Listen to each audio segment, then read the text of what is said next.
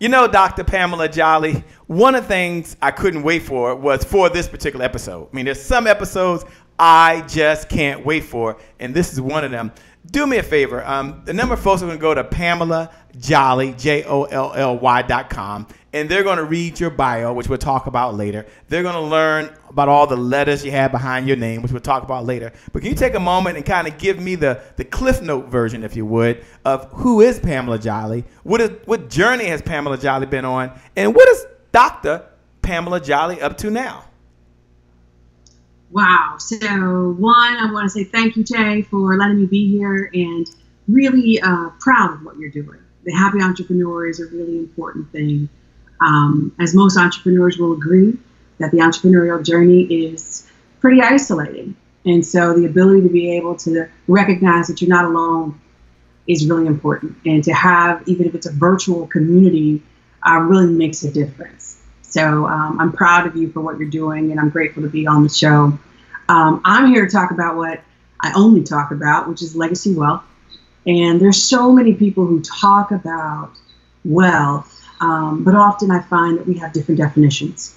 And the problem that I see is that we've got to become more united and build some standards around wealth creation. And the primary purpose of business is to build wealth for its owner. And so it's imperative that we define that for ourselves so that it becomes an attainable goal that can we can reach in our lifetime. So I'm looking forward to talking to you with you about that. Uh, anyone who knows me knows that I love three things more than anything in the world, and that's God, business, and Black people. And those three things uh, are a three-quarter strand in my life.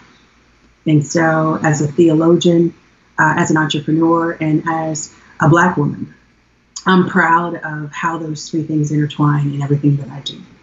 And so my journey has been one of a faith walk, uh, very structured. I was raised by two parents who, you know, the key things were don't embarrass the family and show thyself approved. And so um, everything that I do really upholds a standard that my family created. And that's how, in many ways, I continue the legacy.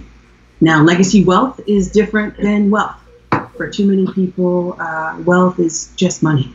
But wealth is so much more than money. And when you put legacy in front of wealth, it takes it to a whole nother level because it crosses lifetimes. And so um, we are not in this world alone. We didn't get here by ourselves. And our first introduction to business is our families. And so if you don't take account of that, you're starting from scratch. And so I want more people to recognize that you must really take possession of your inheritance. This podcast is a part of the C Suite Radio Network. For more top business podcasts, visit c-suiteradio.com.